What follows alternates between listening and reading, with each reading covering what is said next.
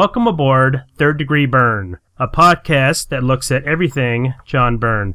I'm your captain, Tim Elliot, and with me, my co pilot, Brian Hughes. Hello, hello. Co-pilot. Am I captain Co-pilot. also? Uh, we're co we're co captains, Co-captains. or, or or I can be uh, the captain. You can be number one. Well, at least I'm not number two. It's true. That'd be Dr. Bill. That- oh oh oh oh But he hasn't Oh. been on yet, so we can't call him number two. no. All right. Well, What? tonight Just getting Yeah. there and art. you're just burning. You can start that over if you want. You are burning all your bridges. All right. Anyway, go ahead. no. All right. Tonight. Uh, Oh man, on I, I tonight. burnt my bridge with Scott Gardner when I made the Hitler comment. Yeah. Oh, uh, Scott's very forgiving. Yes, yes, he is. All right, tonight. I don't know why I keep saying tonight. I think it's because we record at night. On this episode of Third Degree Byrne, we are uh, cop- we are covering our first John Byrne Star Trek book, and Brian has decided he wants to cover Romulans, the Holy Crown, the Hollow Crown, the Holy Crown, the Hollow Crown. So pull yourself a glass of Tranya, and we'll let Brian tell us what we're going to be talking about tonight. See, and now you, you just you completely derailed me because you started talking about Tranya, and now all of a sudden I've got a craving for butterscotch pudding. Oh, there you go. Because that's what I think of when I see Tranya. I think it's going to be butterscotch flavor. Uh, looks like Tang to me. No, either that or it could be the same flavor as a buttery nipple. Are you familiar with the buttery nipple? I have, I believe I've had it, but I believe I've had a buttery nipple. Well, I, I, I, I mean, I don't know if you care for it. I know women like the buttery nipple as a drink, which is Bailey's Irish Cream and uh, butterscotch schnapps. Oh yeah, my wife's a big fan of uh, Bailey's Irish Cream. and it tastes just like a pudding pop. Okay, but that's uh, enough. I'm not going to do any more Bill Cosby imitations because then I'd have to give you quaaludes and Too soon. horrible things Oh, too soon. Too soon. Too soon. too soon. Okay, okay, I'll let it go. All right. Uh, yeah. Um, now, before we get into that, though, do you do you have any Star Trek news information, Um, let me see. recipes? I don't have any Star Trek recipes. I do. Oh, I did see when we were at the pet store this weekend. They had, a, you know, there's the pet store is uh, just lousy with Star Trek stuff. I mean, Star Wars stuff.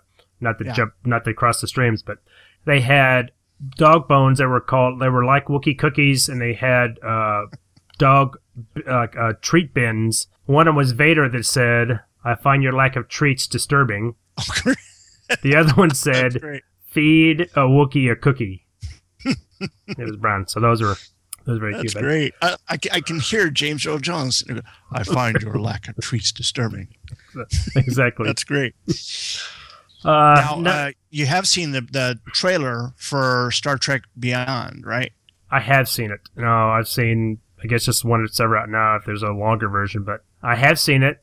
Uh, it's not. It's not making me jump up and down in my seat. You know, wahoo! But I'll have to just wait and see.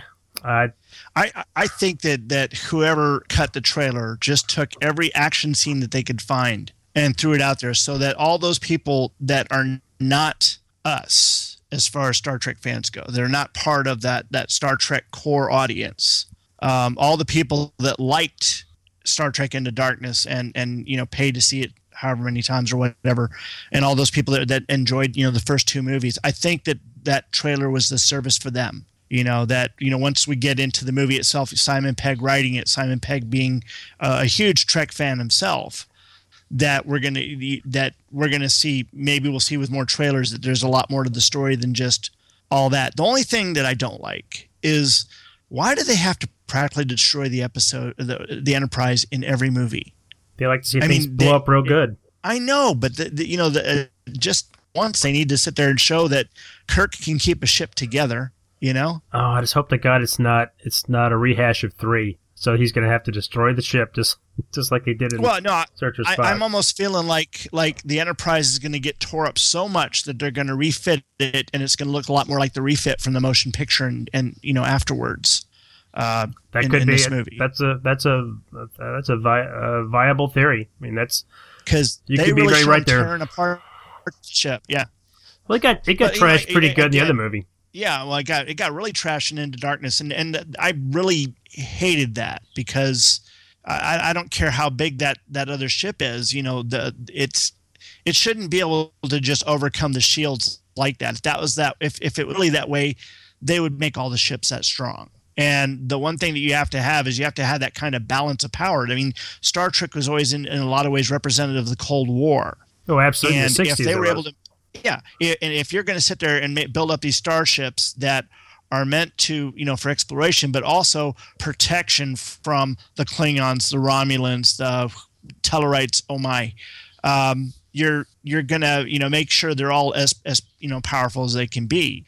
And if they can all be as powerful as that dreadnought or whatever it was uh, in Into Darkness was, you would just make them all that powerful. You wouldn't. You, it, it, it's just it didn't make sense, you know. Well, that's and a lot of that movie you know, didn't make sense. You should be able to, and and you know, you should be able to have starship combat where you know you use strategy rather than just having more guns than everybody else. More like Wrath of, Wrath of Khan, Yeah, that kind of. you're going to find a way to even the odds, sauce for the goose, however you want to put it. Um, and the, it- you know that's the one thing the Into Darkness showed is it doesn't matter if you got more guns, you're you're better off.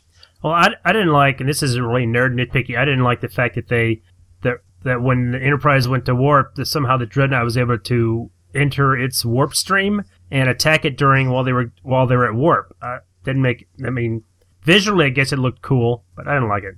Yeah, it looked like they were going down the same subway tunnel. Yeah, Yeah, I don't think that worked. yeah. It, it, I mean, they, they they had a lot of problems there, but I, I think it's it's something that I'd said to another friend of mine, uh, Mike Carlyle, I was talking to earlier, and I'd said that um, it's like JJ who gets Star Wars because that was his great love. He doesn't get Star Trek. He sees Star Trek. He sees all the things that make it what it's it what it is. But every time he throws something in there, it's kind of like, eh, eh look, I, I threw in something from the original series, or look, I threw this in there. You know, Well, I, I just don't think he really got Star Trek for what it is. now He made Star Wars movies. Exactly. His the Star Trek, the first two were more the the popular culture's conception of what Star Trek is over the years. It's it's like the myth of what Star Trek.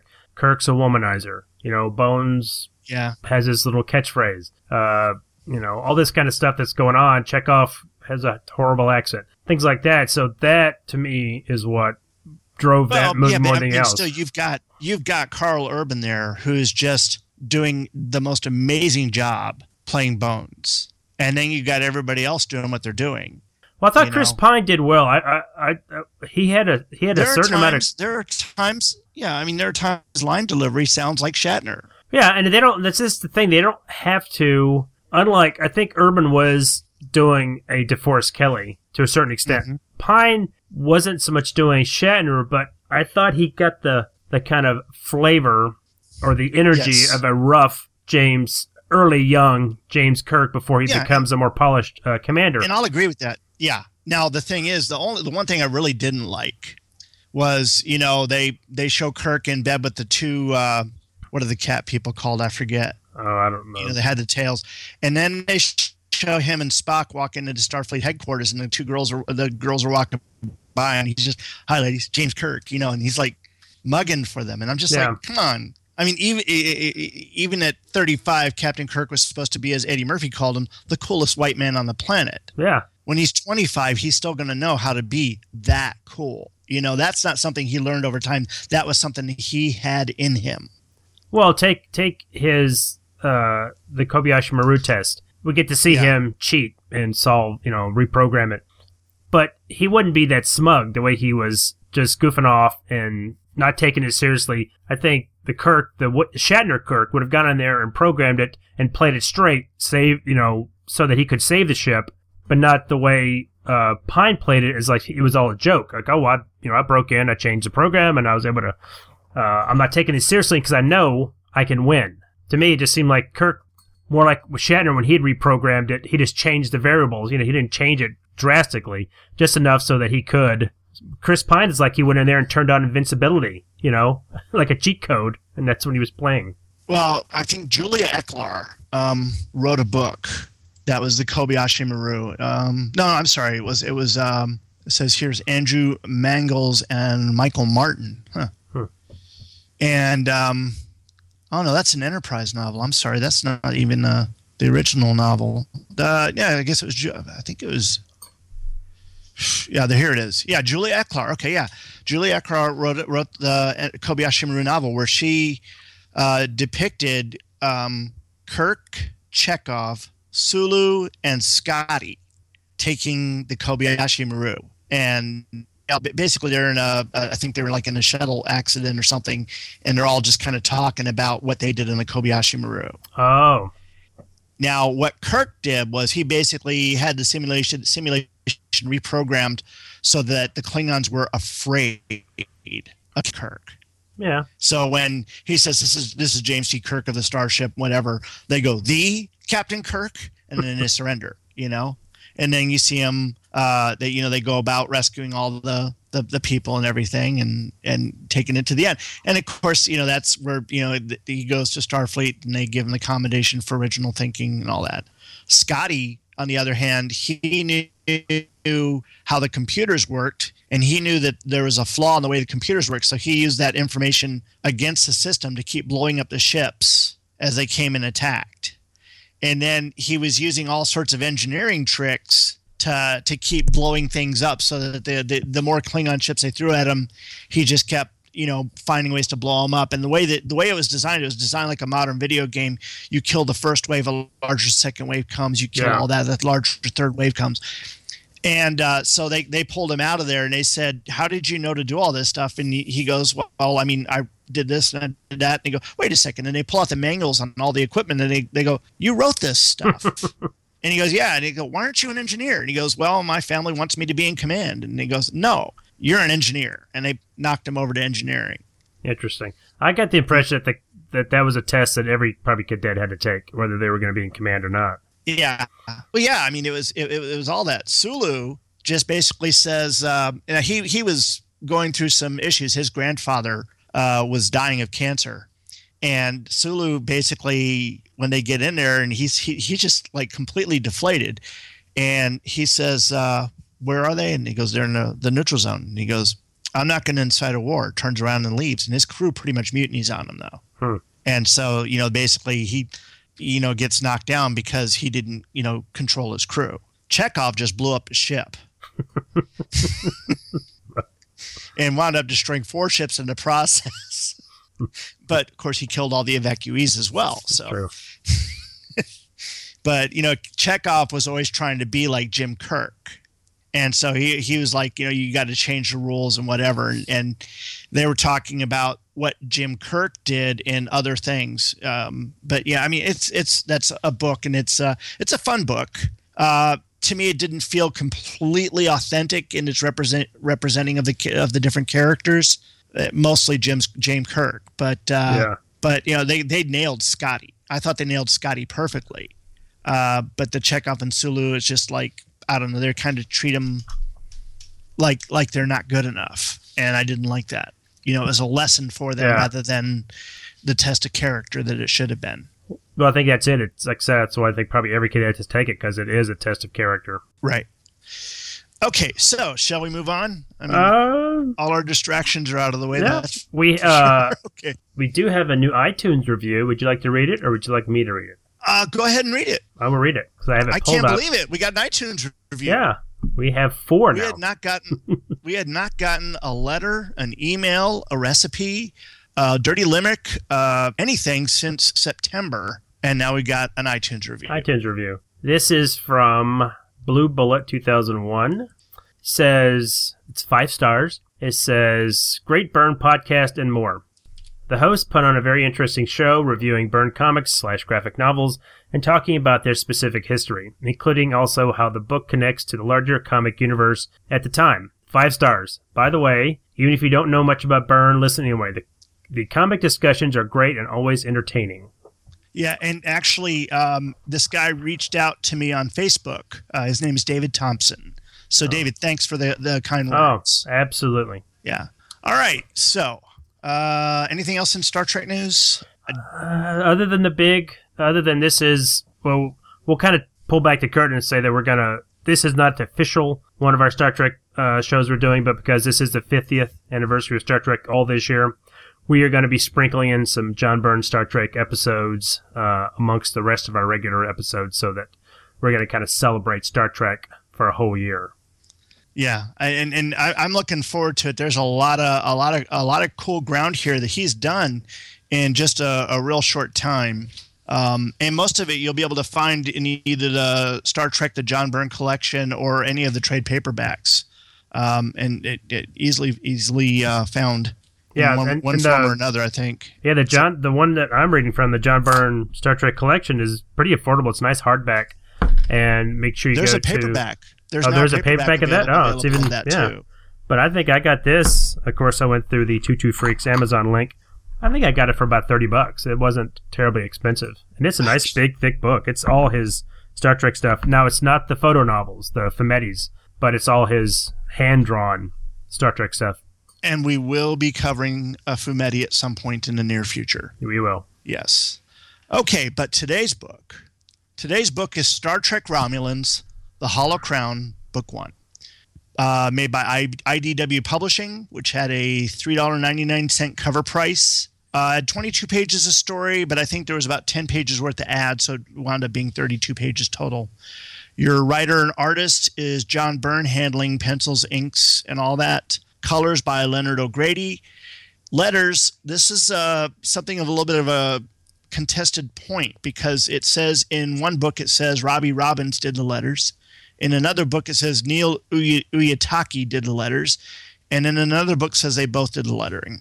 Well, my information says that Neil U- Uyetake did issue one and Robbie Robbins did issue two. Yeah, I, I saw that on one website, and then another website said it was the other way around. But again, uh, you know, it's it's uh, crazy. But it looks like that, that both worked on it. However, I'll say this: I didn't notice a difference from I, one page to the next, or anything that said two different people did anything in the lettering. The lettering was basically crisp. Yeah, I don't, I don't pick up on lettering, so I didn't. I, I mean, I you usually only pick up on lettering when it's bad or when they make a flicker mistake. Yeah. And do you know what a flicker mistake is, right? Uh, I'm gonna lie and say no. Um, one of the very fir- early issues of Steve Ditko's and Stan Lee's Doctor Strange. Uh, Doctor Strange was put into a trap, and a candle was a main part of the trap. And I think it was Baron Mordo. And he says, With every flicker of the candle, your death looms closer. And when they tightened the book down to put in digest format, uh, the L and the I oh, okay. came together, so it didn't say flicker. I I, I think I understand which. Yeah, yeah. And, and, apparently that that pocketbook was was recalled as wonder, a result. I wonder why. And it's it's happened a number of times through the years, uh, but you know, some letters are smart enough to know that when they've got the word like flicker or you know other words that follow along the same lines, that they do certain things to make sure that if it is, does get compressed, it won't represent the bad word that you don't want people to read. Right. All right. Well, moving on. The book was edited by Chris Ryall. Uh, it was published in September of 2008, though it's got a printing date of October 2008. And here is my synopsis. I wrote this uh, over the last couple hours, so please forgive me if I make any grammatical mistakes. I made spelling mistakes, but you're not going to be able to catch them. Okay. Well, uh, not not to break in, but did you want to? Uh, at the same time, the same month this came out, he had finished. I think he was finishing his last issue on Star Trek Assignment Earth, issue five of that, and he did uh the you know the Angel books he did based on the Buffy Buffy verse. Oh, yeah. He did Yeah. Angel After the Fall. I'm not familiar with that, but Yeah, the only the only one that I'd read was the the Frankenstein story so far. yeah, which we still plan to cover sometime. hmm And there was one other. uh, Wasn't uh, Justice League classified around that time, or is that before that? Uh, it must have been before. I saw that a few trade paperbacks came out, but that was just stuff. To, I, uh, I think it's just being reprinted. It wasn't any new work from him. Oh, okay. Like I listed Hot Moo, and that was just a reprint. Ah, let me take a look here real quick. 2008. Man, that's that's very very close to the. I mean, basically, 2008 was the last year that he did anything for DC or or Marvel. I think he'd already walked away from Marvel for good. And um, DC, his last thing was JLA Classified, and he probably finished that a few months before. And I've read that. I just read that real recently.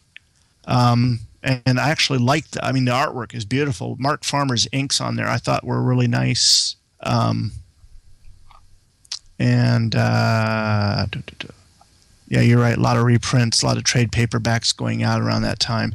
Oh, um, he had just finished Assignment Earth. I see that. And Justice League. Okay, JLA Classified. He finished in May. All right. So, yeah, he is he is way done with that, and he's yeah. done with DC Comics at that point in time. Then, and so it, his productions changed now you know, if you ask what John Byrne is doing today, aside from his Star Trek New Visions, which is the Fumetti books, all he's doing is commission work. And that is, you know, people get in touch with his guy, his, uh, I guess his manager or whatever, and they ask, I want John Byrne to draw Wolverine in this costume, doing this kind of pose, or I want you to draw these characters or whatever uh, and he charges, you know, uh, depending on what type of character or characters it is. Um, I know his anything X Men gets charged a lot more than say a DC character or an Avengers character or whatever because it's just there's so much demand for it that he's that he's doing it. But at the same time, it's helping him scratch an itch because it allows him to play in that that sandbox of Marvel or DC. True and put the characters in the situations that people want to see. But it's at the same time depriving the rest of us of seeing him work in those sandboxes and give us new stories and, and whatnot. He's not actually professionally, aside from the commissions, doing comic book art. And it kills me. But at the same time, he's been beaten down so much by those that decided they hate him, maybe because of his acerbic wit or just, you know, that he says whatever's on his mind um, or they still blame him for leaving the X Men way back when. But uh, well, that that's kind of silly to that. But he he can be a little frank. Yes. Yes. Okay. Well, this is now, the uh, I think the this is the newest book we've covered, isn't it? Yes. This book is, is only what's eight years old. Yeah. Yeah. It's hard to believe it's eight years old now already, or seven and a half, seven years, couple months. But um, the, the you know, well, we'll talk as we as we get into it. Um, the, he'd already done a couple Star Trek stories. I think. No, no, it was um, the the Romulans. Was that the first thing he first did? thing no, he did was Alien Spotlight Romulans. Well, no, he did Assignment Earth first. I mean, we just saw he did Assignment Earth before this because he, he did he did the four issue series of Assignment Earth before the Alien Spotlight, I do believe. But you can look at that chronology again. I could be wrong. I don't know. I I, I was going on wait the way they've got them in the book, in my book, and I thought that was chronological. If that's the case, it's Alien Spotlights, Romulans, then Assignment Earth, then Romulans Balance oh, of Terror, okay. then yeah, this book. Now, did did Balance of Terror actually get its own book? Because I only found it for the uh, trade paperback or the collected edition. I didn't see it as. Uh... It may be a trade paperback. My my uh, this book doesn't uh, doesn't break them down that way, so I don't know. I'd never hadn't heard of that one until I got this. I saw it in a book. Yeah. Okay, but I, I, see, I see how that goes there. All right, so let's uh, move on and get into our synopsis. The story takes place immediately after the original series episode Balance of Terror, where actor Mark Lenard portrays a Romulan commander who's testing the capabilities of the Romulan Empire's newest vessel, a warbird with an incredibly powerful plasma weapon and a cloaking device that renders the vessel almost completely undetectable to enemy sensors. As we all know, Captain Kirk spars with the Romulan commander in a sci fi version of Run Silent, Run Deep. Of course, Kirk was victorious, and in the end, the Romulan commander chose death over surrender, destroyed his ship, his crew, and ultimately himself.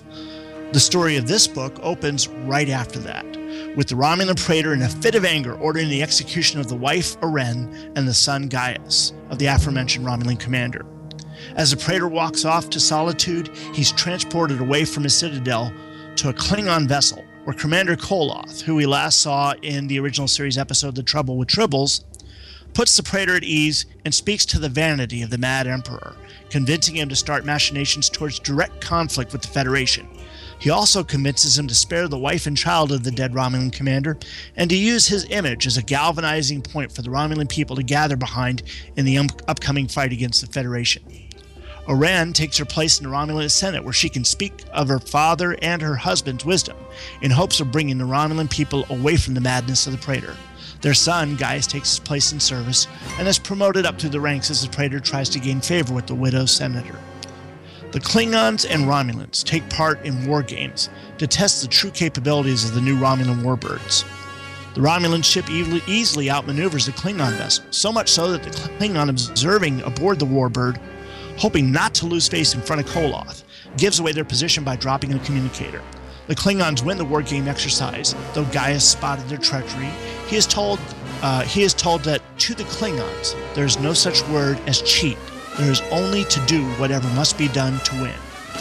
Meanwhile, the Praetors and the Klingons' plans appear to be backfiring on them as the dead commander's widow gains more and more power in the Senate as her message gains more and more steam. Koloth convinces the Praetor that it would be simpler to marry the widow to gain her power than it would be to kill her where she would become a martyr. Next, we see the Romulans with a full force of warbirds have the Enterprise at their mercy, as seen in the episode The Deadly Years. We see that Kirk, Captain Kirk uses a variation of the Corbomite maneuver to scare away the Romulans, all the while young Gaius, aboard one of the Romulan vessels, knows it's a trick and gets his first glimpse of the ship that caused his father's death. He feels powerless as he sees the Enterprise warp away from the Romulan fleet. When Gaius returns to Romulus, he's chided by several Klingons at a bar, reminding him that Captain Kirk is his father's killer, and he got away from the Romulans that day. Gaius then goes home to see his mother, Aurenne, only to be held up by an Imperial guard, as the Praetor had been there to see Aurenne as well. Gaius then learns that the Praetor has proposed marriage to Aurenne and that she is accepted. Aboard the Klingon vessel, Koloth is relaxing with a Klingon smoking device as his subordinates report on the latest intrigue with young Gaius. Koloth is pleased and takes his ship to rendezvous with his commander to report on the success of his mission to date. It is here that we see that Koloth is reporting to Kor, known by fans as the first Klingon from the original series episode Errand of Mercy. Kor congratulates Kol- Koloth on his duplicitous work in setting the Romulans against the Federation in a bid to circumvent the Organians who made it impossible for the Federation and the Klingons to fight one another. He says that the names of Kor and Koloth will be jointly enshrined in the Hall of Heroes. To be continued. Anyway, so what very, you, very good synopsis. Very well done. Thank you very much. Thank you very much. So, very do you um, have any notes or anything to start off with before we really dig into it? No, well, I've got one note that I'll, I will bring up now. This whole idea of them having to basically, like you said, circumvent the Organian peace treaty. Mm-hmm. There's a novel by James Blish who wrote most of the novelized Star Trek episodes. Yes. If you've ever read those. Yeah. It's called Spock Must Die. And in that story, the Klingons have somehow set up some type of mind mind scan field or a, like a telepathic blocking field, some kind of for- field around Organi that prevents them from using their powers, which prevents them from, of course, stopping the two uh, powers from going to war. I haven't read the book in years, but from my memory, it was not wasn't bad. It wasn't a bad book, but it was interesting. At that kind of the same thing you're talking about here. Right, right. Well, you know the the I mean the thing about all that, of course, you know we see this with Star Wars as well, is that with the books and the the comic books and everything that's come out over the years, as as much as we like some of it and other things, none of it is canon unless it was actually a TV episode. Um, and I mean, this according to Richard Arnold, who's one of Roddenberry's guys. Um, the only true canon in Star Trek are the TV episodes. The animated series doesn't even count. Oh, see, I thought the animated series was canon. Uh, now, not according to Richard Arnold. At least last I last I'd read, he said that they, that they weren't canon, and then only the first two seasons of Next Gen are canon because after that, Roddenberry wasn't involved with the show.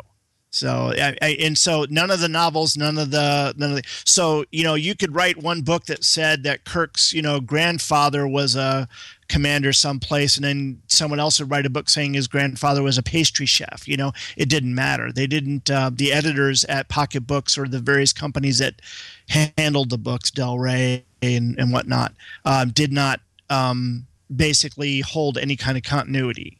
Well, what about the, and I'm sure we'll probably get letters for this, the Star Wars expanded universe, was that ever considered canon, or is it just Lucas let allowed those stories to be told? Was it ever considered canon along with the movies? I think there was a certain number of novels that he originally allowed. You know, he gave the blessing to, like the the Zahn books. Mm-hmm.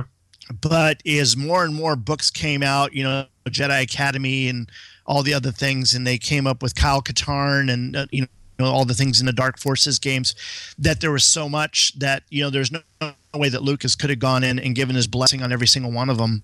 And I know a lot of things contradicted each other there. I mean, it, you know, it, it's it, and and I've got a couple of the uh, books on audio that um, one of them is like Jedi stories, and the, even the stuff in that contradicts what they showed in the movies. Because the way they showed it in the movie is a Jedi Master would have his Padawan and that's it. He'd have one Padawan, you know. Mm-hmm.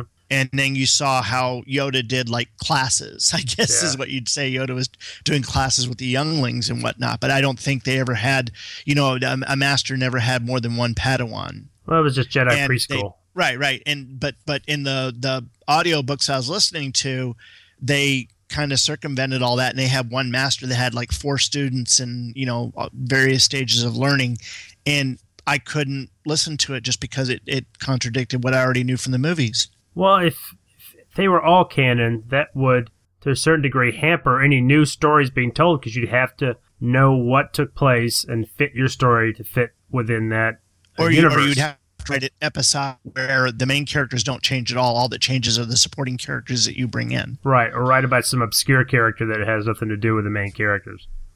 Exactly. But uh, let me see. Now, as far as things that I found out here, now, one thing that I found interesting was that uh, um, I don't know what if IDW just didn't intend on making, you know, one series or whatever, because all of his stories along this are actually broken up amongst several books. Um, the first one was Alien Spotlight Romulans, which was the the story that actually happened before Balance of Terror, where the Praetor shows the commander the new warbird, and then the commander, you know, sitting there getting ready to go off to, you know, fight Kirk and everything. Right. Um, you know, then of course you had uh, the Balance of Terror, which is not, as I understand it, I, I never saw it in actual print, aside from the trade paperback or the collected edition. I, I didn't see that there. Did you actually see an, an issue of the comic somewhere? I never saw it because I never saw it in my list of, of Byrne books trying to collect. I didn't know that existed. Right. And then there was Romulans, A Hollow Crown. There was books one and two, which we just did book one. And then there was Romulan Schism, which was three issues. And that's uh, what follows up there. And you've got, and all of this, of course, is the Romulan point of view on everything that happens around that. And we just covered the part that covered Balance of Terror and, you know, that you had the, the Deadly Years. They- They're going to cover the Enterprise incident and, you know, other, uh, other events that happen uh, in other shows, but you're only going to see it from the Romulan point of view. You're never going to see it from Kirk and Spock and them. Right. This seems to, to take place over possibly the first two seasons of Star Trek. Yeah, it, it, it- actually three. It, it takes place over the course of all three. All three. Well, they don't. They Yeah. don't cover. They don't really cover the Enterprise incident, other than setting up the fact that they are they are starting to use Klingon design, Right, which is what And- you see in Enterprise incident. right. And this the, this series of books explains why they're using the uh, Klingon design. Right. And and uh, that was something that was done rather well. Now, the other thing you know that, that I'll say about this though that was interesting is how I mean it, this was done back in Star Trek, you know, in the original series when they did Balance of Terror. They based the rank and everything upon Roman ranks. And they even used Roman names, Decius and you know the Centurion and whatnot. So you you knew that they were using that that that Roman structure of government uh, and and so I guess that's why you know they use the Romulans as the names. You know, nobody, it, it- at least not not in anything that I've read. And I haven't read any of Diane Duane stuff, and I have no intention of, of reading it. I, I've read one of her books, I think Vulcans, uh, or Vulcan, but or Spock's World. That's what it was. I read that, but I, I just don't have any intention of going back and reading you know her other stuff on the Romulans. But to me, it would make sense that the Romulans aren't necessarily just an offshoot of Vulcans, but an offshoot of Vulcans and humans, and that's why they've got that Roman society built up. Because that would make make sense why their government is set up that way, and also it makes sense how they eschewed logic like the regular Vulcans do. Uh, you know, Well, I just thought that was the from the the savage years that the Vulcans went through that the Romulans just didn't didn't take that road to logic the way the Vulcans did. They just stayed warlike and and uh, emotional. Well, I, I, you know, the thing is, is that all you're all you're seeing is the military of it and hearing that description of them as warlike because all we know of them is what we fought and what the Federation has fought.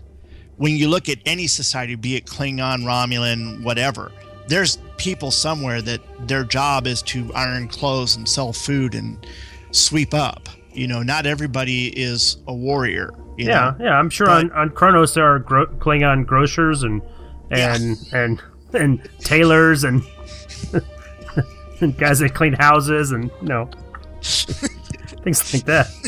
don't measure the inseam. Okay. but uh, but I, I- really like that the, the the use of the of the Roman structure though, and it made me think of uh, I Claudius and um, the Russell Crowe movie Gladiator. Of course, Yeah. both of them had the same guy in them. Uh, but uh, any, anyway, uh, I did find you know some different notes here that um, I don't know. They're not necessarily great things like you know the the things we find out you know in other things, but um, there were two covers produced: a retailer incentive pencil art cover, and then the final color version. Now I hate when they do this because now when you go to a comic book shop, if they've got more than one cover, the regular cover sells at regular price, but any alternate covers they've already bumped up the price. Oh yeah, that's that's usually their. I know that's their incentive if they order hundred books, they get so many of these uh, promotional covers, and that's you know how they're going to supplement their their income by. And, and there are people that will feel the need to buy every variant cover when new issue Mhm. comes out. Now, this right here kills me though. This issue sold an estimated 8,074 copies in the comic specialty stores in September of 2008. Now, it doesn't say what it sold after that. And they don't have numbers on bookstores or any other place that might, you know, sell comics or online sales or anything like that. They only have the specialty comic stores. And apparently it was only 8,000 That's not a lot. that that doesn't seem to be a lot for me even in today's day and age. But i'll be honest back in 2008 i didn't know this was going on. I didn't know that this was what he was doing. I mean i would go to the comic book shop from time to time. I wasn't going to it with any regularity but i had no clue whatsoever that john byrne was doing this kind of stuff. As far as i knew he had pretty much left comics altogether because i just wasn't seeing his work. I don't remember if I had seen. I wanted to say the first thing of his I picked up was his McCoy story, Mhm. which is the last thing he did before he did the Fumettis. But I, I don't remember if I was aware that he is doing some Star Trek stuff. Uh, I, I guess the last thing I thought remember him doing was when he came back and started doing his Next Men again, and he picked up that series. yeah And Now, you know, wh- what I did find out though is that Byrne himself was reluctant to do that because he doesn't like doing likenesses and having to worry about get getting you know actor likeness approvals. But the way that he did this and all the other stories that he's done so far, you know, he stayed away from Kirk and crew. He's only worked around it, and even in the the crew story, you know, he focused on number one and you know the other people. So he was able to to work with ones where he didn't have to worry about you know photo referencing. The only one that you really see that's photo referenced is Mark Lenard himself, and the book is actually dedicated to him for that. this book. Yeah, the uh, trade paperback okay, it's is not- actually dedicated to Mark Lenard. Well, he's got a lot of uh, of actor likenesses in this. So he's got William Campbell. He's got John Colicos. He does have one of, uh, hmm and he does Mark Lenard, and he does have one of Shatner. Later, Yeah. it's just a, it's just a single panel. Yeah, it's a single panel. I mean, he, again, it's like he, he was trying to keep all that stuff to minimal. All right, you want to look at the, the each pages? Yeah, yeah. Jump into it. I, I tell you, the first page, that the Praetor's ear, that's freaking huge. well, I love this splash page Yeah. because he's he's got so much energy And But- anger. and Yeah. anger. But this Praetor is so he's almost comical in the way it's that way Byrne will draw a character that's not quite realistic the way he mm-hmm. everybody else in this book looks, An but exaggeration. he's not quite not it's it's really straddles that line so that he's just a little bit cartoonish. He's got his ears seem to stick out further than the rest of the Romulans. And of course, he's just chewing the scenery with all his expressions and everything else he's doing. But well, look how his eyebrows go beyond his head. oh yeah, he's got the Yeah, he's got flaming eyebrows, you know. but that, yeah, that's that's just. Uh, I mean, it's it's a beautiful shot there. just larger than life, bigger than uh, yeah. Everything is just an exaggeration. And he's he's almost elfin the way yeah, he's drawn. yeah. I was thinking that because you know we've been watching the Shannara Chronicles lately, and the way that they do the elf the elves' ears in that is what it makes me think of. Well, and this is this is TV. This is uh, original series Romulans, not next gen. Yeah, because so next gen no- always gave that extra kind of a forehead. I don't yeah, I, I never understood why they did that. I think I- it's just to make them look a little different than Vulcans. I know, but it's just spending more money when you can just do the ears. Yeah, But- mean, Michael Westmore's got to do something. Yeah, it'll be years before he gets face off. oh, this guy needs some dental work too. Oh, those are those are uh, those are classic Byrne kind of broken chiseled teeth. Yep, yep. All right, so and I, I like the I actually like the the, the coloring on the background because you notice how it kind of fades from that darker green to the lighter green as it goes down. It's not one solid color. Yeah, he's definitely it's a he's definitely using a gradient there. That's probably photoshopped in. Yeah. And then for me, the next page is a it's a two page splash, but whoever uh, put together this copy actually put it together seamlessly. So for me, it's all one uh, page. I, I'm, I'm I'm looking at a digital copy, and um, it's gorgeous the way this is done. So it's a it's a nice big shot. Of course, you have all those people sitting there, standing around, cowering, trying not to be noticed by the praetor as he is uh, walking along, shaking his fist in the air and that cool reflective floor. And I, I almost can hear all the people sitting there going, Deslock, Deslock, Deslock, Deslock, Deslock, Deslock. Oh, that's one for Bill Robinson right there. Yes. And um, then, of course, I didn't talk about this particular subplot or these two points here. If you look in the bottom left hand corner or at the top left hand side, you see uh, another Romulan uh, male who's talking to an older Romulan gentleman. Now, in the episode Balance of Terror, you had the commander, you had his centurion friend and counsel. The the white haired guy here is the brother of that man. Now, the white haired guy, uh, the the the I mean the um, centurion that was on the ship also happens to have been the commander's father-in-law Okay. and, and so yeah, this guy is the uncle of uh, of that woman, oh, the the uncle of Aren. The other guy that he's talking to is the cousin of the praetor, who Praetor. had an equal uh, claim on the Romulan throne, and yet whoever the praetor is, he's the one that actually has it now. Because you can see he's got he shares you know physical characteristics with the praetor. Yeah, just not quite as cartoony. He looks a little more. That is so. If, Polished. if you could, well, if you could draw somebody as being petulant, that's what they. That's how Byrne has drawn this guy. Yes, He's just a Yes. spoiled, uh, pissed off little kid. yeah, he's King Joffrey. Exactly. From Game of Thrones. Exactly. Yeah, Well, when you brought that point up, this this could have used some editor's notes so that you knew. Oh, well, check out previous issues just to let us know. I mean, you can kind of piece together what's going on by reading this, but it'd be nice, to, you know, especially for sales, to say, well, if you want to the story that happened, that this is referring to, go and read this issue. You know. Right. Now let me ask you here on the the left side there that's that third panel. I mean this it's the second panel in from the left on the bottom where they've got the Romulan warbird on a little statue post there. hmm Does that look like Kirby Crackle on the the pedestal below or, or I mean it's black dots with the It blue and be. everything. It looks But like it could looks be. like it- it's like a, a play on Kirby Crackle almost. It could be Kirby Crackle. Yeah. I, I I just find it interesting the, the the way that they did that. But I sure would like to have that model.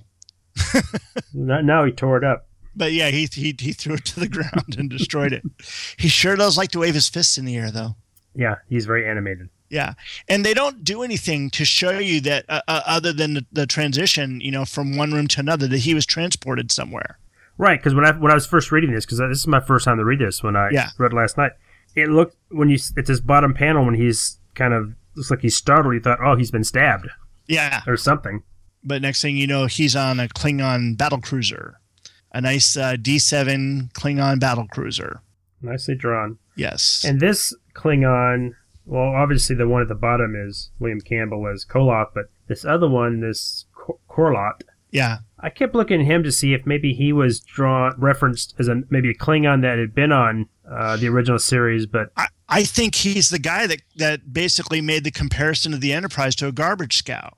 That's that's who I thought it was. But I mean, you know, it doesn't look like he could be him. I mean, it could be supposed to be the character. It doesn't look like that actor because his his one his facial hair is different. Yeah, but, but this that, but because ahead. he was there with Koloth, that's what I, that's that's who I kept thinking of, and he that's the voice been. I kept hearing in my head.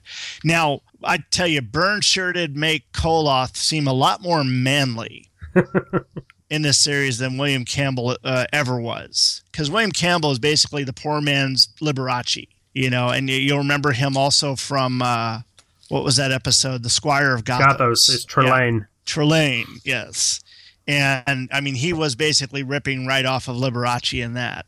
So the I mean the way Byrne's got him drawn here, he's definitely a bit more swarthy, swarthy like the other Klingons are. He's more swarthy and more masculine in everything. He seems to be a lot more in command than what you remember Koloth as. Well, he's if in that the first time you see him as Trouble with Tribbles, and that's when they basically decided they weren't going to do that dark kind of a bronze makeup they did on John Colicos' first time you saw him and Errand of Mercy. Right.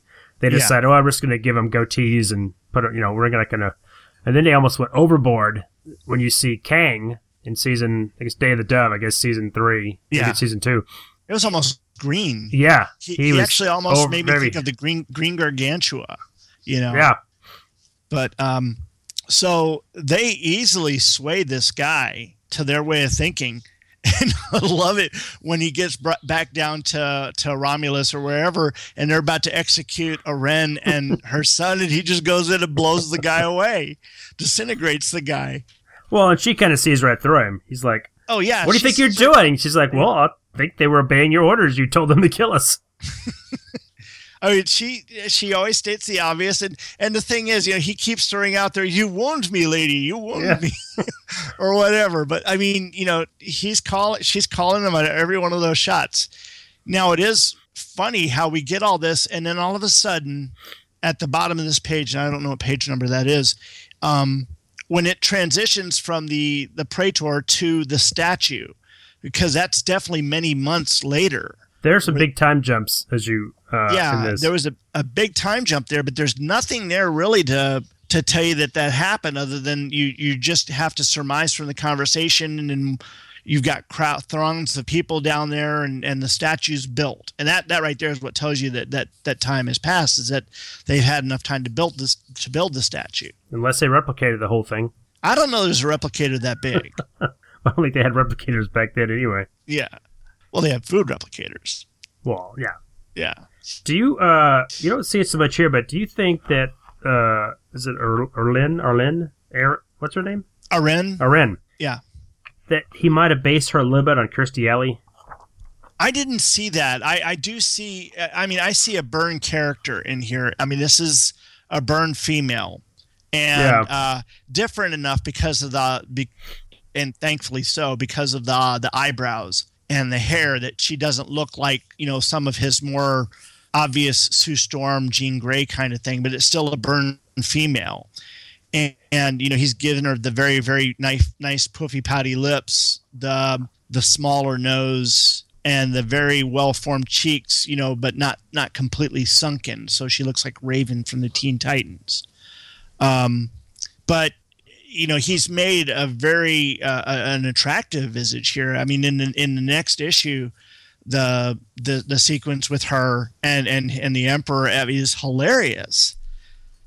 And I'm just like, now that's a woman there, you know. But but and I mean, she seems familiar, but again, not any. I, I'm not thinking Kirstie Alley because I never found Kirstie Alley that attractive. Even even back in Wrath of Khan, I didn't find her that attractive. I she sounded whiny to me. I, I, I found her Vulcan was okay, but not completely Vulcan. But I remember someone saying, "Well, she's not really Vulcan; she's half Vulcan, half Romulan." That's what I, that's what I was going to reference because that wonderful that was maybe why he might have. And maybe I'm just reading it into it that she is was you know they're just. I think it was later on there was a panel that she just looked like Kirstie Alley, and I thought, well, because she's supposed to be half Romulan, which explains why she's a little more emotional mm-hmm. in Wrath of Khan. Yeah, but and, I don't I don't know where they ever really made that mention that she's half. I, it's one of those things like it's never it's never mentioned uh, anywhere. in the. Uh, I, I wish that she had come back though, or uh, I mean, I didn't ever care for Robin Curtis's performance either, but I wish that she'd come back for Star Trek Six and they'd done that as you know Saavik being the the Valeris role rather than Valeris. That would have had a little more emotional connection. That would have had a lot of of because I, mean just Spock's reaction and all that. You know, again we're going back to, to something else, but yeah, uh, I, I actually liked the way he he handled her character and all this. He was very consistent with her in the whole thing, though. Her and and Gaius. Now it's very hard with uh, a young Romulan man to not make him look like every other Romulan male. Yeah. Fortunately, they had all those guys in those nice big pill bottle helmets, or they look like pawns on the chessboard. You know. Well, all of them look, even the the older Romulans look a little bit like Mark Lenard, and all the young mm-hmm. ones look basically like like young like young Vulcans. You know, like like a young yeah. Spock. Yeah, like a young Spock, exactly. Yeah. Yeah. yeah. Did you think um, that uh, Romulus looked a little bit like their architectures looked a little Kryptonian to you? Yes, yes, I did. uh, and and this is the thing is that is that um, there's been so much canon material that has shown us what Romulus looks like and the Klingon planets look like. And I'm surprised Byrne didn't go back to any of that and retrofit that you know architecture to look like it did you know like maybe have gone you know taken the the next gen stuff and retrofitted it to look a 60s version of, of what that stuff looked like you know well maybe because in, in, in his mind he was pulling strictly from the original series, and next yeah. gen hadn't been around yet, so maybe and those I, roles I, he I, set up for himself. I, I, I can see that because all he had to go with was what you saw in the in, in those episodes, and there wasn't really a whole lot to see. No, I mean we get we get the Romulans really. I was thinking about that. For as big an enemy as they are, an adversary for Trek, we see them in three, two actually two episodes: Balance of Terror and Enterprise Incident. Now they're mentioned in the Deadly Years, mm-hmm. And other than that, that's all you see them. Right. Now, going back to this, one of the things about this book that's so different from everything else of Byrne's that we've done is that there is political intrigue, there is a lot of a lot of, you know, exposition, but it's not exposition to give you the history. It is basically moving the story along. Uh, I, I, found this was like a quick read because it was such a gripping story very good and it's showing that political intrigue and all the, the the the the, back deals and everything that's going on you've got the cousin who thinks that he should you know have the throne and now not only does he have to sit there and contend with the mad emperor but he's also got to deal with uh, Aren's son Gaius who would be the next heir to the throne true.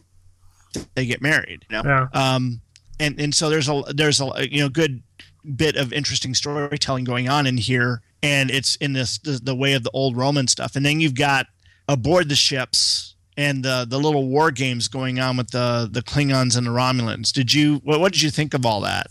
I first thought I, it felt a little out of place. Like it didn't seem like it flowed with the rest of the story. I mm-hmm. think i understand why they were doing it just to test out and just again shows the uh the further how the Klingons are kind of digging themselves deeper into the Romulan uh, government. But yeah. Upon a second time, I thought I, I, did think the I don't know what page you got. Well, when the uh, right after the the bird of prey cloaks and they attack the Klingons because they've yeah. kind of gone up underneath them, and he tells them to a full spherical pattern.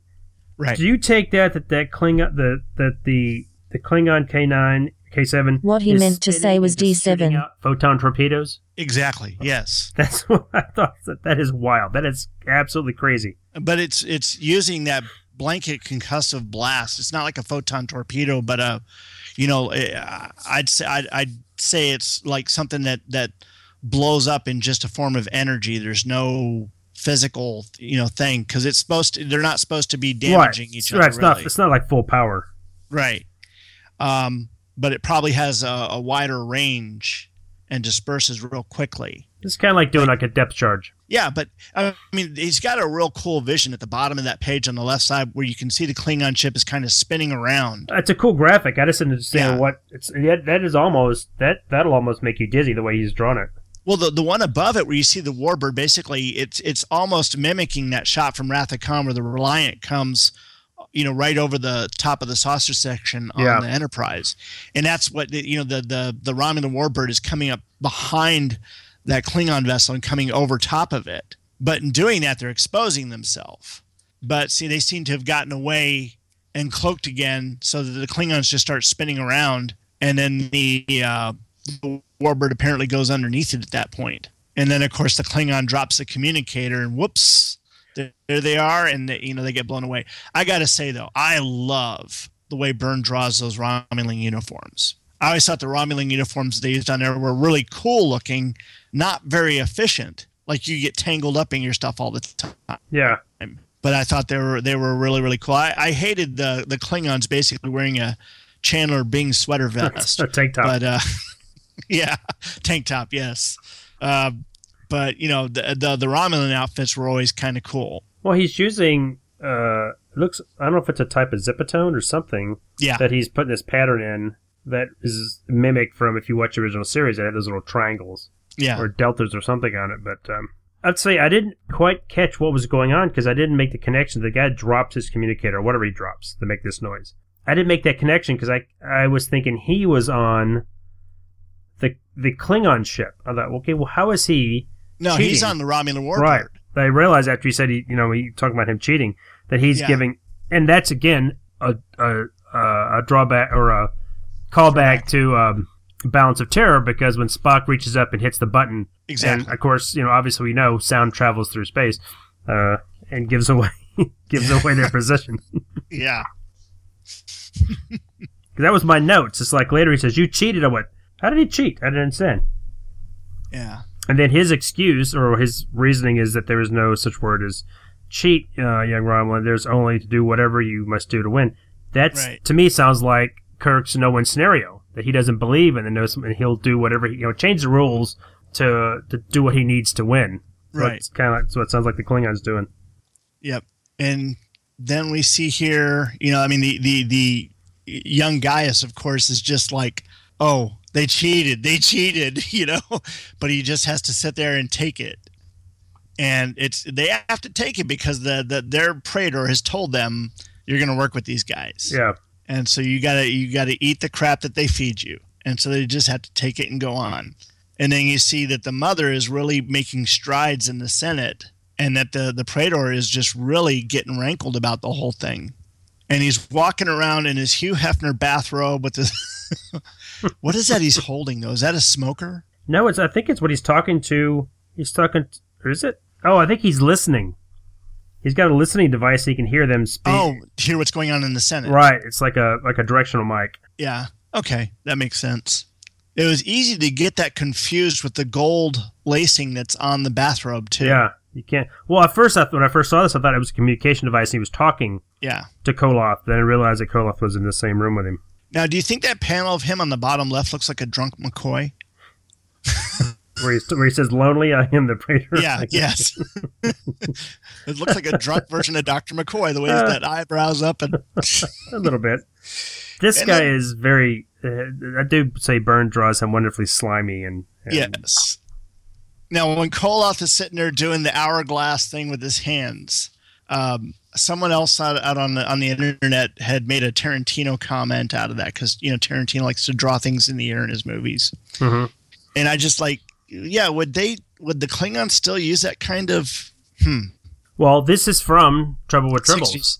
No, Yeah. because he says when he's on the space station, he talks to Kirk. He says, "What does he say? We don't have." I mean, basically makes a mention that we don't have females on our on our uh, ships, Yep, and he makes that he makes that hourglass kind of gesture with his hands. Oh, yeah.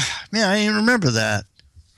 And see, now I have to go back and watch Trouble with Troubles There you go. and then watch Trials and Tribble-ations and more Troubles and more Troubles. That's the animated one. Isn't it? Yeah, yeah.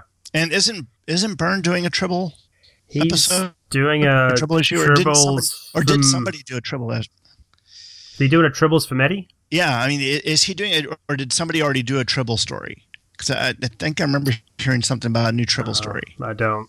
Yeah, the, it's the sad thing is that I haven't gone back and read any of the other IDW stuff. I I, I think I want to read year four and, and go on from there. What, what do y'all think? What are, what are what are some of the better IDW Trek stories? Because I just don't know what's good and what isn't because it's going to be hit or miss based on on the writer.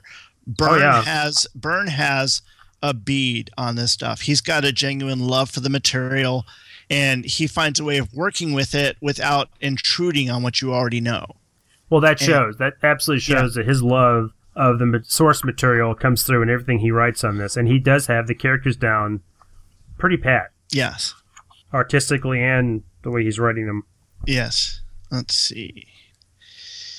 And then that very okay, we're, we're we're moving on further, and she's gone through the Senate, and now the the Praetor has invited her to his place for dinner, and he touches her hand, and it's that that's a slimy moment, you know.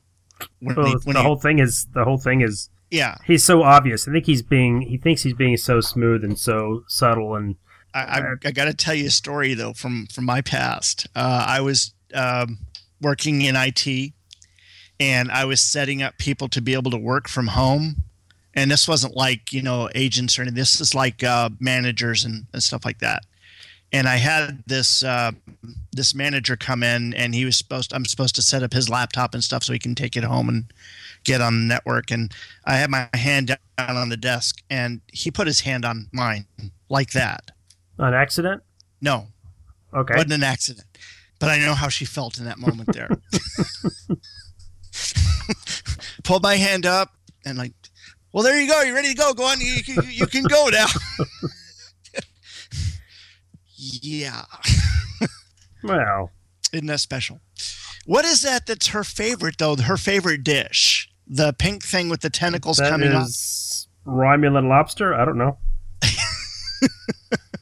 looks like. Now, yeah, and and you know, it, and he didn't capitalize on this. He could have shown the food all being broken up into their own portions. I mean, you know how they talked about your portion and Yeah, all that. They set in balance of terror, and they took that to an excruciating level in Next Gen, where they they showed that Romulans eat all their foods in separate portions. They eat all of one portion before they eat the next. You know, like they eat their green beans before they eat their corn, or you know, that's how I eat my food. I eat my food one at a time. I can't. I I, I mix it up. Oh nope, I, nope. I mean, I don't mix it up. I just, you know, one thing and then a, bite of this, a bite of that. and Uh. let's let's mix up the flavors. Let's let's get a little variety going in. my food can't touch, and I eat it one at a time. Okay, so I'm gonna move this along. The next page, of course, is a double page set, and Gaius is aboard a, a Romulan warbird, and he seems to get a lot of favor, if you've noticed. And th- this commander is trying to educate him uh, and show him his place at the same time without being disrespectful, if you notice Right. but basically this is the incident from the deadly years and kirk is using the the variation of the corbomite maneuver to to scare all the romulans away But and but, the, but he sees through it. The the the young Gaius. yeah but again the commander's like you know why how how can we take that chance True. how The, can we possibly take the chance that he is you know bluffing here because if he's not then we're all dead true. The, the commander probably realizes the trap too, but he's just being more prudent about it. Right now, I didn't mention this before, but I'm, I'm mentioning it now. You notice, of course, um, on the on the bridge of the Romulan ship, you've got that female officer or uh, female crewman hmm at the controls there, and um, I we actually noticed one earlier. Uh, that they didn't show that. Uh, I mean, obviously they showed a, a, a Romulan commander in the uh, Enterprise incident, but um, they they did not show a Romulan female just working as a crewman on the bridge or within uh, within the vessel like they like they're showing here. Right. But at least you know that we know from the Enterprise incident that such a thing is possible if they're if they're going to be a commander. Right. Just just because we didn't see him doesn't mean that there weren't Yeah. uh, now, lower how do, you, how do you feel about the the the ships that are drawn on this two page spread? This is this is the one page that I really have a complaint with. Uh, some of the perspectives are a little wonky. the perspectives are wonky and the dimensions don't look right on on everything even the enterprise itself it it it, it looks i mean it looks like anybody could have drawn that that doesn't look like a Byrne piece of art right there No, but it's yeah. This the engineering section looks a little Like the nacelles a little too far forward, maybe. Yeah. It, it's just it just doesn't look right to me. Every, I mean, even the warbirds themselves look thin. They do look thin. They look. I mean, I think they are supposed to be, but they do look a little too flat. Yeah. Uh, just yeah, too flat. That's it. Too flat. Now everything above and below it looks great, and then the Enterprise is warping away in the bottom. I love that shot. That's beautiful. Yeah. I mean that that makes me think of Wrath of Khan there when the Enterprise is warping away from the Genesis explosion. But then the next page again, next on the next page, there's like a lack of detail on the on the warbird or the warbirds there that are coming back in. Because you're supposed to be seeing one, two, three, four, five, five different warbirds. The one that's closest to you should at least have some some definition on it. You know? I think they just they just don't have a lot of definition on the top surface, Right. And that's just he's just throwing what there is. Yeah, that's that that is true. I guess I, I, I guess I'm just expecting to see more. You know, like bolts or or you know some some form of definition other than the lines that we're seeing there. Well, I think you expect to see those kind of plate lines like you see on the Enterprise. Yeah. But but then again, you get back down onto the planet and look at this. This is a seedier side of town, and look at all the detail there on that that bottom left panel is like seen out of heavy metal. yeah. Or um, um, Attack of the Clones when they're at the, bar on Coruscant. Uh, he's in her Want to buy some? Want to buy some death sticks? so he's in buy some distance. Well, looks like he's drinking out of a grenade at the very Yeah. bottom right. Yeah. yeah, I agree. and then they bring in that Klingon with the funky eye and the scar, the dueling scar. That's not supposed to be what's his name from Star Trek Six, is it?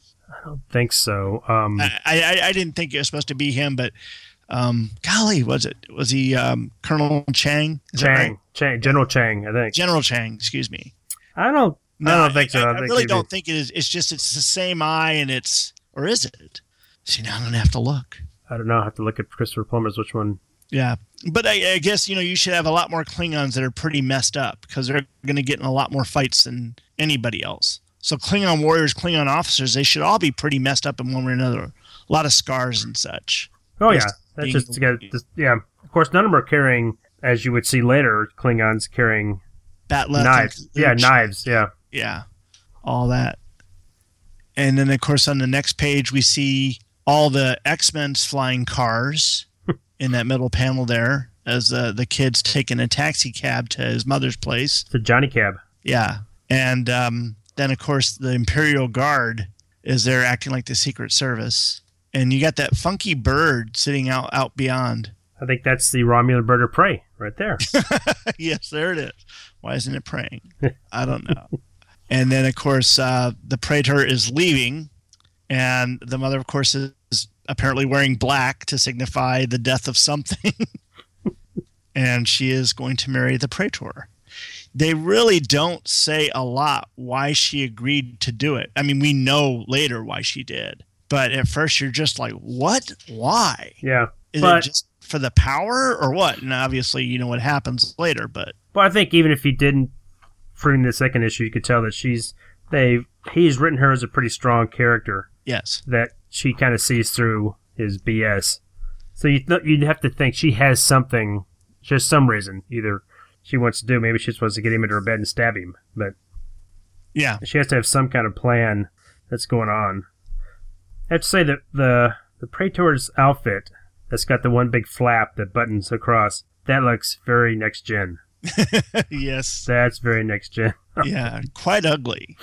Oh, it is. It's hideous, but But no, you know the thing is, if you sit there and you think about the the stuff the guys wore in the original series, remember what those guards wore in Elaan of Troyius? You know, they wore the plastic uh, armor yeah, with the big colossus type shoulders and and all that. I, you know, and then what what are little girls made of? The costumes that they would. This would fit right in with that kind of stuff. oh, that's Just just just like the Romulan outfit that they, the young guys wearing is not too different from the stuff that Korby's people wore on uh, what are little girls made of. no, but that's some of the best that that little jumpsuit that the girl wears on that episode. I wouldn't call that a suit. Well, yeah, I know what you're talking about there. uh, William The two ri- yeah, the the two ribbons that that avoid physics. but what is what is Koloth using to smoke out of? What the heck is that? it's a Klingon hookah. I don't know. It's a, it's a, I don't know. It's a, But you notice that the two the two Klingons that come in and they're using the Romulan salute. You know, where the, you pound on the chest. You know, the Romulans would pound on the chest and the arm out, almost in that Hitler uh, Sieg Heil kind of thing. Yeah, I'm trying to think how the Klingons. I don't know if you ever see the Klingons. No, Uh, I mean salute. they didn't use the Klingon language back in you know original series. So you know these guys would just come in. You know nowadays they come in and go Qapla'. You know Yeah, success. You know, and that that's worked. But I did like um, when they show him get transported over to the other ship. He's got a gun right there at his waist, and he's ready to use it. And then of course we find out that he's been working for a Kor all along, and that is just an awesome drawing of John Colicos as Commander Kor. Byrne does a gr- uh, just throughout this whole issue. He does a wonderful job of capturing the actor's likeness. Yeah, and in Balance of Terror, he did a great job of capturing Mark Lenard too. And I even like how he's got the the knives and stuff on there. But you know, just Kor standing there with his back to you, the hands behind the back, looking out the big round window. I just think I just thought that was really cool. And I'm, I'm going to tell you a story here. And um, this story is is uh, from a friend of mine, uh, J. Kevin Topham. I've known him, uh, I know, 27 years or so, um, 26, 27 years. And uh, we spent a lot of time in the convention circuit doing a lot of stuff at different conventions. We've known each other through Star Trek clubs and, and everything. And he uh, he still, uh, from time to time, does things for different conventions and whatnot. Yeah, this was at a Battlestar Galactica con, um, Battlestar Galactica con that was outside of Philly a number of years back, and they had expected like six thousand people, and they got six hundred.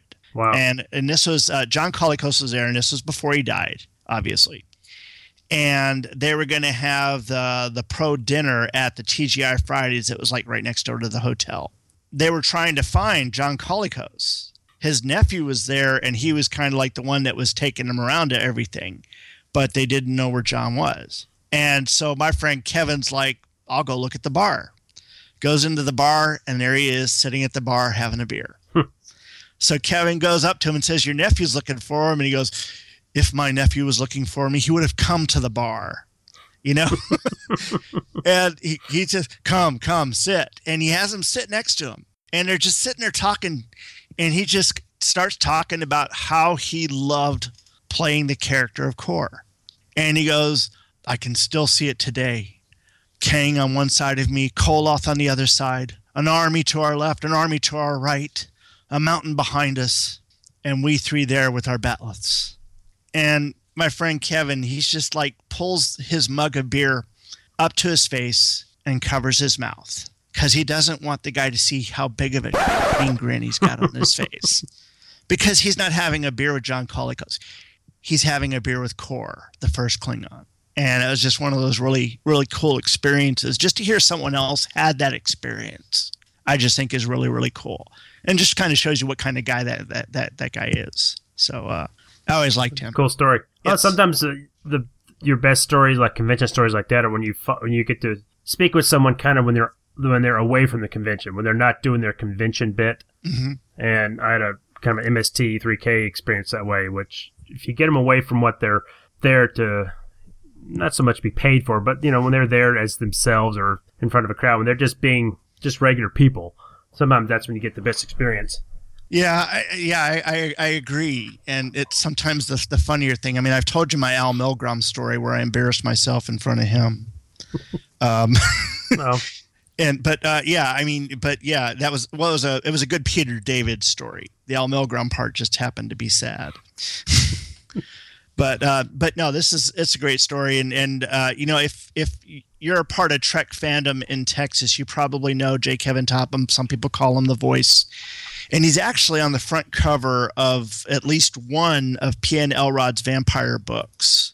Uh, she had him used as a model for the characters, and he helped produce some uh, Battlestar Galactica books a number of years back before the TV series, the new the new TV series came on. yeah. And so, you know, he had some some. He's got a story about Richard Hatch too, but I'm not. I I, I don't know enough to repeat that one here. But uh, we we got to bring him on sometime because he's got he's got a lot of stories. Uh, I was hoping to get him on tonight, but uh, it just didn't work out. Now, as far as uh, our book goes tonight, you know, obviously this is uh, the middle of a bigger story. And you can pick it up all the the entire story is a trade paperback uh, Star Trek Romulans Pawns of War or you can get it from you know the Star Trek uh, Star Trek the John Byrne collection or you can try and pick up the individual issues. But I've never seen an individual issue of the Balance of Terror part. Now the Balance of Terror part that comes right before this is just from the Romulan point of view you only see Kirk one time at the end. You see the Romulan scenes of everything before and after that happens, and uh, a little bit more of you know what what goes on on the ship, other than just what you saw on the TV episode Balance of Terror. Um, but Byrne represents all of it really, really well. And then, of course, the follow up to all of this, the the second part of the Hollow Crown and then Schism, is just really a great story and to see all the different things they pull out that that Byrne pulls out, he's able to sit there and take this story to a good logical conclusion, and he doesn't get too coincidental on everything. I mean, you know, a lot of things you see where Kirk came into play on on all the different things, but that's you know part of the story because you're following the story not just of um, what we've seen before with the Praetor and Aran, but you're also following the story of Gaius who at this point has developed such a hatred for James T. Kirk in particular on the Federation. You know, he gets completely poisoned against him, wants nothing more than to destroy him. And as you see his plot move along through the rest of this story, it's uh, very, very interesting and, and, and a really good, um, really good uh, story to read altogether. Well, I'm anxious to get into. Like I said, I haven't read any of this the Romulan stuff, so I'm anxious I to. hope I haven't spoiled anything for you. No, no, no, no, no. I don't Okay, think so. I mean, just you just give me broad strokes of stuff. So I'm anxious to get into reading the Balance of Terror. Or actually, the two the two books that precede this and the Schisms. I've, I've read part two of this, and I enjoyed that quite a bit. So I, I like the way Byrne will he sprinkles in. You can read this and enjoy it on a level if you if you don't like Star Trek at all.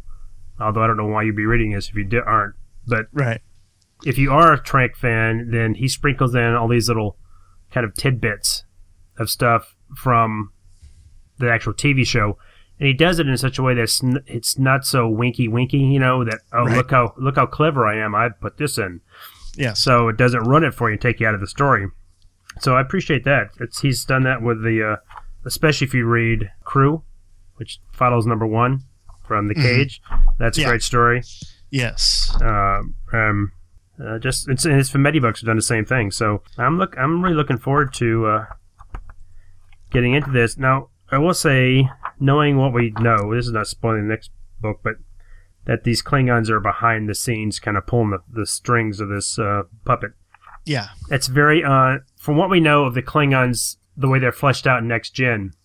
It's very un-Klingon like. It's not like Klingons to at least if you follow the next gen version to hide behind the shadows and plot and plan. They're more straightforward in your face. I got a problem with you. I'm a you know I'm gonna take. Well, yeah, and, and and even Kor makes that makes Right. that whole thing. You know, he's like, I don't like this duplicitous. I don't like this. You know, the sneaking behind the things. It was all Koloth's idea, yeah, and Kor went along with it. But then, as it started to take shape, he's like, okay, this is kind of cool. I mean, you're you're really you're really getting something going here. Well, he Uh, is. He is. They do have their hands tied because the Organian peace treaty. They can't take direct action, so they have to kind of make a third party do an in run around uh, the the peace treaty, so that make the Romulans do their dirty work. But Right. and especially since what we know, and again, not to bring up next gen again, but how mortal enemies that the Romulans and the you know maybe that yeah uh, exactly. So maybe that's more. Maybe that has uh, some of it. The seeds are in this. Maybe you know Oh, this yeah. doesn't go well, and Exactly. I mean, that's that's just you know. I mean, I, I see that. You know, it's funny. Uh, All of a sudden, I got the image of that uh, Romulan ambassador in Star Trek Six. You know, I don't know what to believe. you know, and I could see him being directly affected by all this, and that's why he is the way he is. And anyway, I, I think that uh, his representation of the Romulans was really good. I like the whole Roman, you know, uh, bent to everything. I, I always thought that was that was pretty good, and they they kept that up a lot in next gen, if I remember right, I think they did. I think that was until They- Nemesis, of course. well.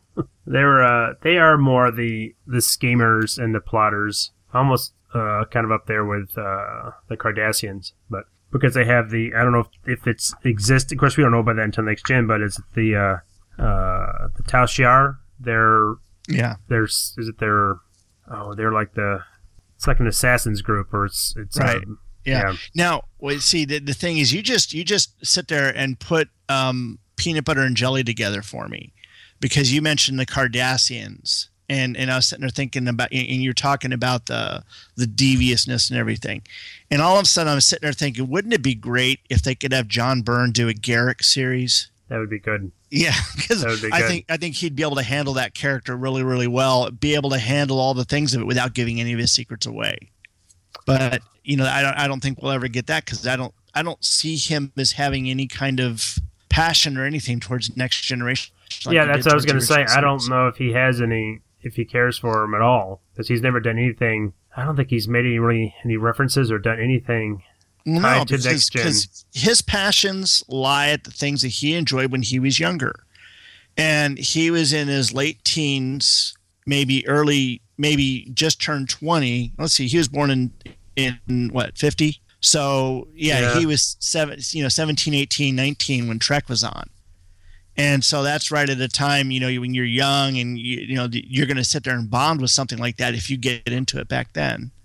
I know I, I bonded with it when I was a young kid. I started watching it in about 73 myself. That's probably And- Yeah, I was, you know, seven years old.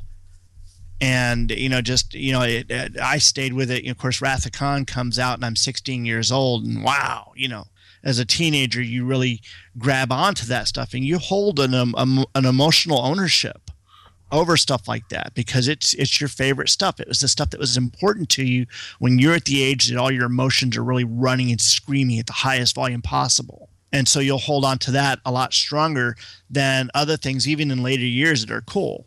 You know, I mean, Next Gen came out and I was in my, you know, mid 20s and I liked it a lot. I, I stay with it to the end. I still enjoy it now, but I don't have that love for it that I have for original Trek, Trek. You know? Well, it's it's almost like uh, not the same thing, but to me, it's like Star Wars and Empire.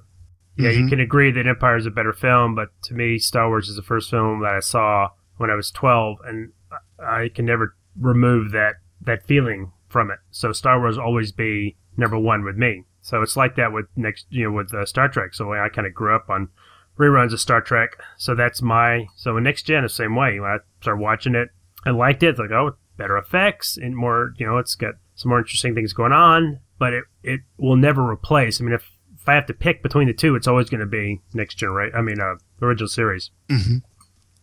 Well, on that, I want to plug something. It's not it's not a Two True Freak show, but still, I think it's a great podcast I've been listening to lately. It's called Mission Log. I don't know if you've heard about it. It's um No.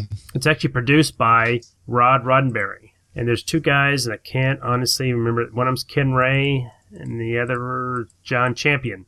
The two guys that do it, and they they're up to. They just recently did Best of Both Worlds, but they started with the original series, and they every week they do take one episode and they give it like we do. They do a little synopsis, and then they talk about, as they say, the messages, morals, and the meanings of each episode, and does it hold up? And they really get in depth with some stuff they document. It's it's it's a great podcast, and they're gonna do. I think they did the animated series too, and they're gonna do every episode of Star Trek. So apparently they're gonna do Next Gen, then they'll do DS9, then Voyager, and then I think they may do the films. I really can't recommend it enough. It's about an hour, hour and fifteen minutes. Oh, yeah. Yeah.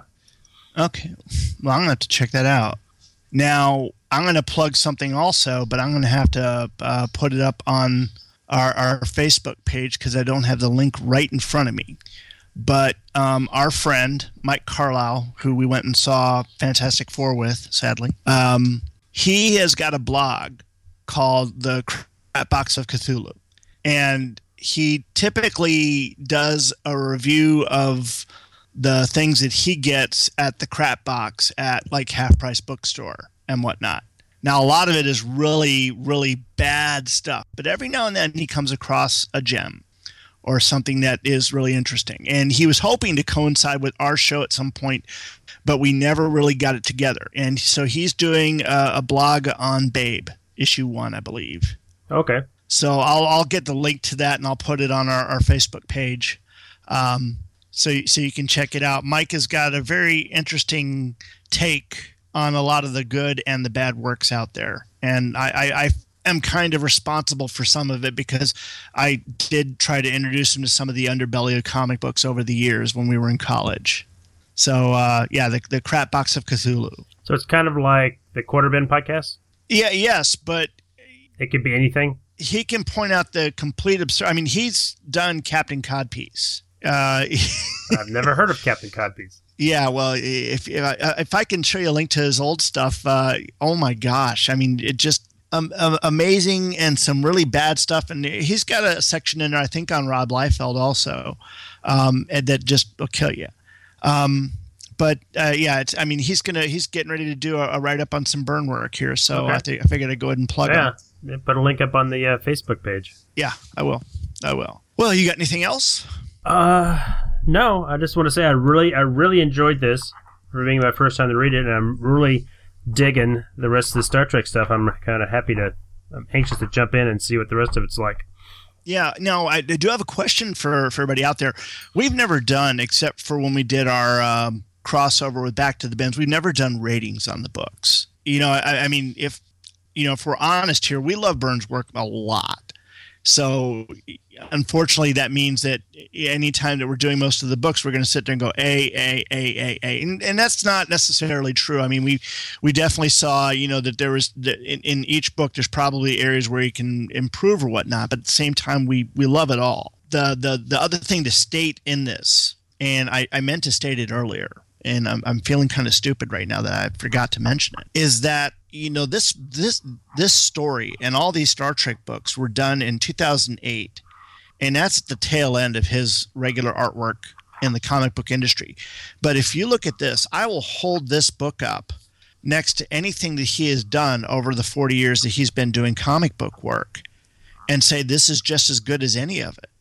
The artwork, you know, we sat there and said that, you know, a lot of his work may have suffered in the, the late 90s, early 2000s. But here you're seeing really, really great John Byrne artwork. And I think that for a number of years we weren't. I I haven't really looked at Blood of the Demon. The JLA classified, he had the benefit of uh, what I thought was an, a, good inker on in, in Mark Farmer on his work. But looking at some of the stuff that he had done in the years before that, and I'm looking at New Gods, you know, the Jack Kirby's Fourth World, even going back as far as Namor. And I'll say that there was something off about his work, almost a, a, a laziness to it. Whereas here it is beautiful and it is tight and it looks like something that you could have read in the 80s or you know or the early 90s. I gave you the early '90s. It's not as I will disagree that it's not. I wouldn't hold this up to his X Men work. I would say his X Men work is probably, and that probably is because he's got a well, he's got Terry Austin inking it, uh, and it's just going to be it's just a little crisper, a little sharper. This, well, yeah, and, and and you know I, I I'm not going to argue with you there, but Yeah. as far as Byrne on Byrne goes, this has got to be some of his best Byrne on Byrne. this is pretty good. You, yeah, I usually mean, if you, you look at his Fantastic Four work, you look at this. Are you going to sit there and say that that when he was inking himself there, that it's? I, I, I'm- I'm not asking you to compare them, but I mean, this is really, it's really good. It's That- good, oh, and I would say this: it's good for the fact of how old he is. I don't, I don't try to sound like I'm coming down on him because like he's lost it or anything, but this does. I mean, for I guess he's in his seventies, isn't he? Or at least No, no, he? no. Uh, he's he's he'll be 66 this year. Okay, well, he's close to seventy, but to still be able to, to produce this kind of work at that age when other artists have basically kind of have lost a step Well, is, you know, pretty the good. thing is, is, is that a lot of the better artists who are sitting there constantly working their craft. When you look at John Buscema in his later years, his artwork did not really suffer as much un, until you know the the closer to the end. And you could probably say the same thing about Kubert and, and, and some of the other guys. You know, those that kept their style in the same realm for a number of years. Now, when you're talking about artists that change their style over the years, you, like your Keith Giffens or your Frank Millers and whatnot, you can sit there and say, "Oh my God, this is really hideous and this is good." But you know the thing is he's sitting there and he's it's like he's he'd gone back to an earlier style. Now looking at the work that he's doing on his uh the the commissioned artwork and the things that he's been doing he did a fantastic four piece recently where and, and he talked about it in the fact that he went back and did it in the style of the artwork of that day of the 80s when he was doing it. And he can it just i mean I, I, just find it amazing that he can sit there and alter his style back to what it was then and that may be it maybe it's not that he can't draw the way he did in the 80s maybe he chooses not to he's just evolved like all yes. artists and he doesn't choose to to draw that way i mean look at a good example is Romita Jr., whose artwork is the last thing he was on was the Superman books that it was it was almost unreadable. I mean, I'm a huge fan of Romita Jr. and his stuff was just got I don't know what if it was just I don't, I don't want to say it was sloppy. I don't know what was going on. Okay, well let's let's think of it like an actor. All right, let's say that you're an actor Julie, doing Shakespeare. Okay, and you do Shakespeare for 30 years. There there comes a point when you're just like I'm tired of saying the same words in the same way every time I, I want to be able to shake it up a little bit, or I want to be doing something else, or I want to be playing a different role. But everybody wants me to do it like this because not everybody has seen me on the stage. Yeah, you're going to get trapped to a certain point where they want you to, where right. they don't want you to change your style because they want this, they expect this, and they want this.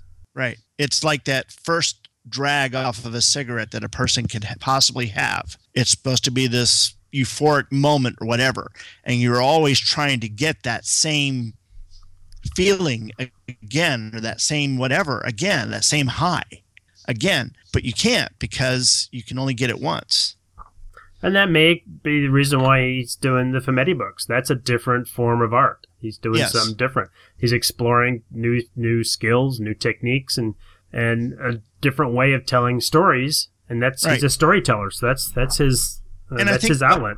What, what people forget when they're sitting there looking at this, you know, he's working on a like a 10 by 15 inch page. And he's sitting there trying to draw this stuff. And and you know how long it takes? Now he's a fast artist. And he i think he, he, can do like three pages a day which other artists will sit there and just go oh my god that's that's so fast you know? Um, and yet he gives us a level of detail. You can't say that his work is necessarily rushed when it doesn't look right. It's going to be another reason why it looks that way. And that's either going to be a decision by him or it's going to be an inker or it's going to be that he gave breakdowns but not necessarily full pencils or yeah, full finished that, inks. That could be it. And uh, like we when we went back to the those Avengers issues in our first episode, you know, there's a lot there that we said looked rushed. Well, he had a lot more work going on at that that point in time, and so we, I'm thinking that he gave a lot more rough pages than he did, you know, full finished pencils. Well, and some of it, some of it yeah. may be him if he gets a little disheartened by what he was doing, especially later because he's working for the the big two, and if his heart wasn't in it, yeah, it may reflect in his art. This is obviously something he's very passionate about, and he wants to tell these stories. So he may be just you know subconsciously maybe he's not putting as much effort in some of the books that he's that are more just like he's a gun for hire. You know, he's just mm-hmm. hired to to do the do the artwork. Yeah. So, I mean, all right. Now I want to, you know, I mean, obviously we're we're doing a lot. We're going to do a lot of Star Trek this year, and um, we're going to try and mix it up a bit so that that we don't lose regular books. Um, do you have anything in particular that you want to uh, tease? Because I've got one thing I want to tease out there that is just probably going to set a few people on fire. For Trek? Not Trek. Oh, for any books. Yeah. Uh, I really hadn't thought ahead. I mean, other than we want to do Ganswett's Tale, which we right. keep meaning to do, and I think we'll do that next. Yeah. But uh, I, I honestly hadn't. I'm kind okay. of taking it. But yeah, if you've got some ideas, I'm I'm going to whisper it for everybody. Alpha Flight. That's coming. You think nobody likes? You think nobody likes Alpha Flight? I think a lot of people like Alpha Flight. Yeah. I think a lot of people like Alpha Flight, and I think a bunch of heads just exploded right now. They're going to do Alpha Flight. okay, we got six listeners. I know it's not that big a deal, but okay. Well, I guess the question is, are we going to do X Men Alpha Flight or Alpha Flight Alpha Flight? Well, that's that's for them to find out. Yeah. But I promise you, it will not be Snowblind. or Snow Crash or Snowblind. Assistant Editor's Month one. Think it's Snowblind. Yeah, it's not going to be that one. You know, I never thought about that until today. I saw someone on Facebook talking about that in that issue of Alpha Flight. What it was was it was uh, for those that don't know, uh, Assistant Editors Month back in the day at Marvel in the in the eighties. Um, they they had one month where supposedly the assistant editors took over the books took over the control of the books and the direction and everything, you know. And so you had some really crazy stuff that happened on the Avengers. Wonder Man went on to the late night show with Dave Letterman. On Marvel Team Up, Aunt May teamed up with Galactus, or Aunt May teamed up with uh, Franklin Richards. Richards, and in helping Galactus find you know Twinkies because those actually gave him more than just the planet Earth would. and then in Alpha Flight, uh, Snowbird, a character that's able to turn into various different types of animals, uh, got into a battle with another that also could turn into various things. I think in a snowstorm, and their characters were all white. So there were several pages where you had panels and you had thought balloons or word balloons, and everything else was white. Stark White. Now, for me, I was laughing my butt off. I thought it was hilarious. I thought it was cool. I thought it was just, you know, ingenious. But there are a lot of people out there that were really ticked off about that. They thought it was lazy, thought it was stupid, or I paid, you know, for the book and all I get is just white pages. What's this? You know, it's a rip. But I thought it was I thought it was great. But yeah, that's not a book that we're going to review anytime soon though. all right. Well, you want to take us out? Uh, yeah, I'll take us out. We're not gonna. You got anything else to? uh No, just uh, be sure to use the Amazon link in the corner of the Two True Freaks webpage. If you go through that link and buy something there, the Two True Freaks gets a cut. It doesn't cost you anything. It keeps the lights on here, and we really appreciate it. I use it every time. Same here. Keep some. uh Get us some emails. Please, please, we really want you to tell us how we're doing. I mean, do we suck? Are we good? I mean, it. We can tell people are downloading the show. So it must get- not. I think if we suck that bad, people would be right again. So we must be on the fence. Okay. Between good and bad. All right, we got nothing else to talk about. We are gonna uh, wrap this up, and our next show will be a regular show, and then just look forward to our special Star Trek shows that we're gonna sprinkle in throughout the year to help celebrate a great show's 50th anniversary. Yep. So from Third Degree Byrne, Oh wait, wait, wait, wait. Oh, One blah, last thing, Tim. You had a birthday recently, and I uh, we haven't seen each other since. So I just wanted to wish you a happy. now, is it fiftieth? Yeah, Happy 50th birthday. That's right. That's right. You turned 50, then Frank Canepa turned 50, and sadly, I turned 50. But happy birthday, happy belated birthday. Oh, Um, thank you. yes. And, uh, and your son recently had a birthday, so we want to say happy birthday, Christopher. All right, from Third Degree Byrne, I am Tim Elliot. and I'm Brian Hughes.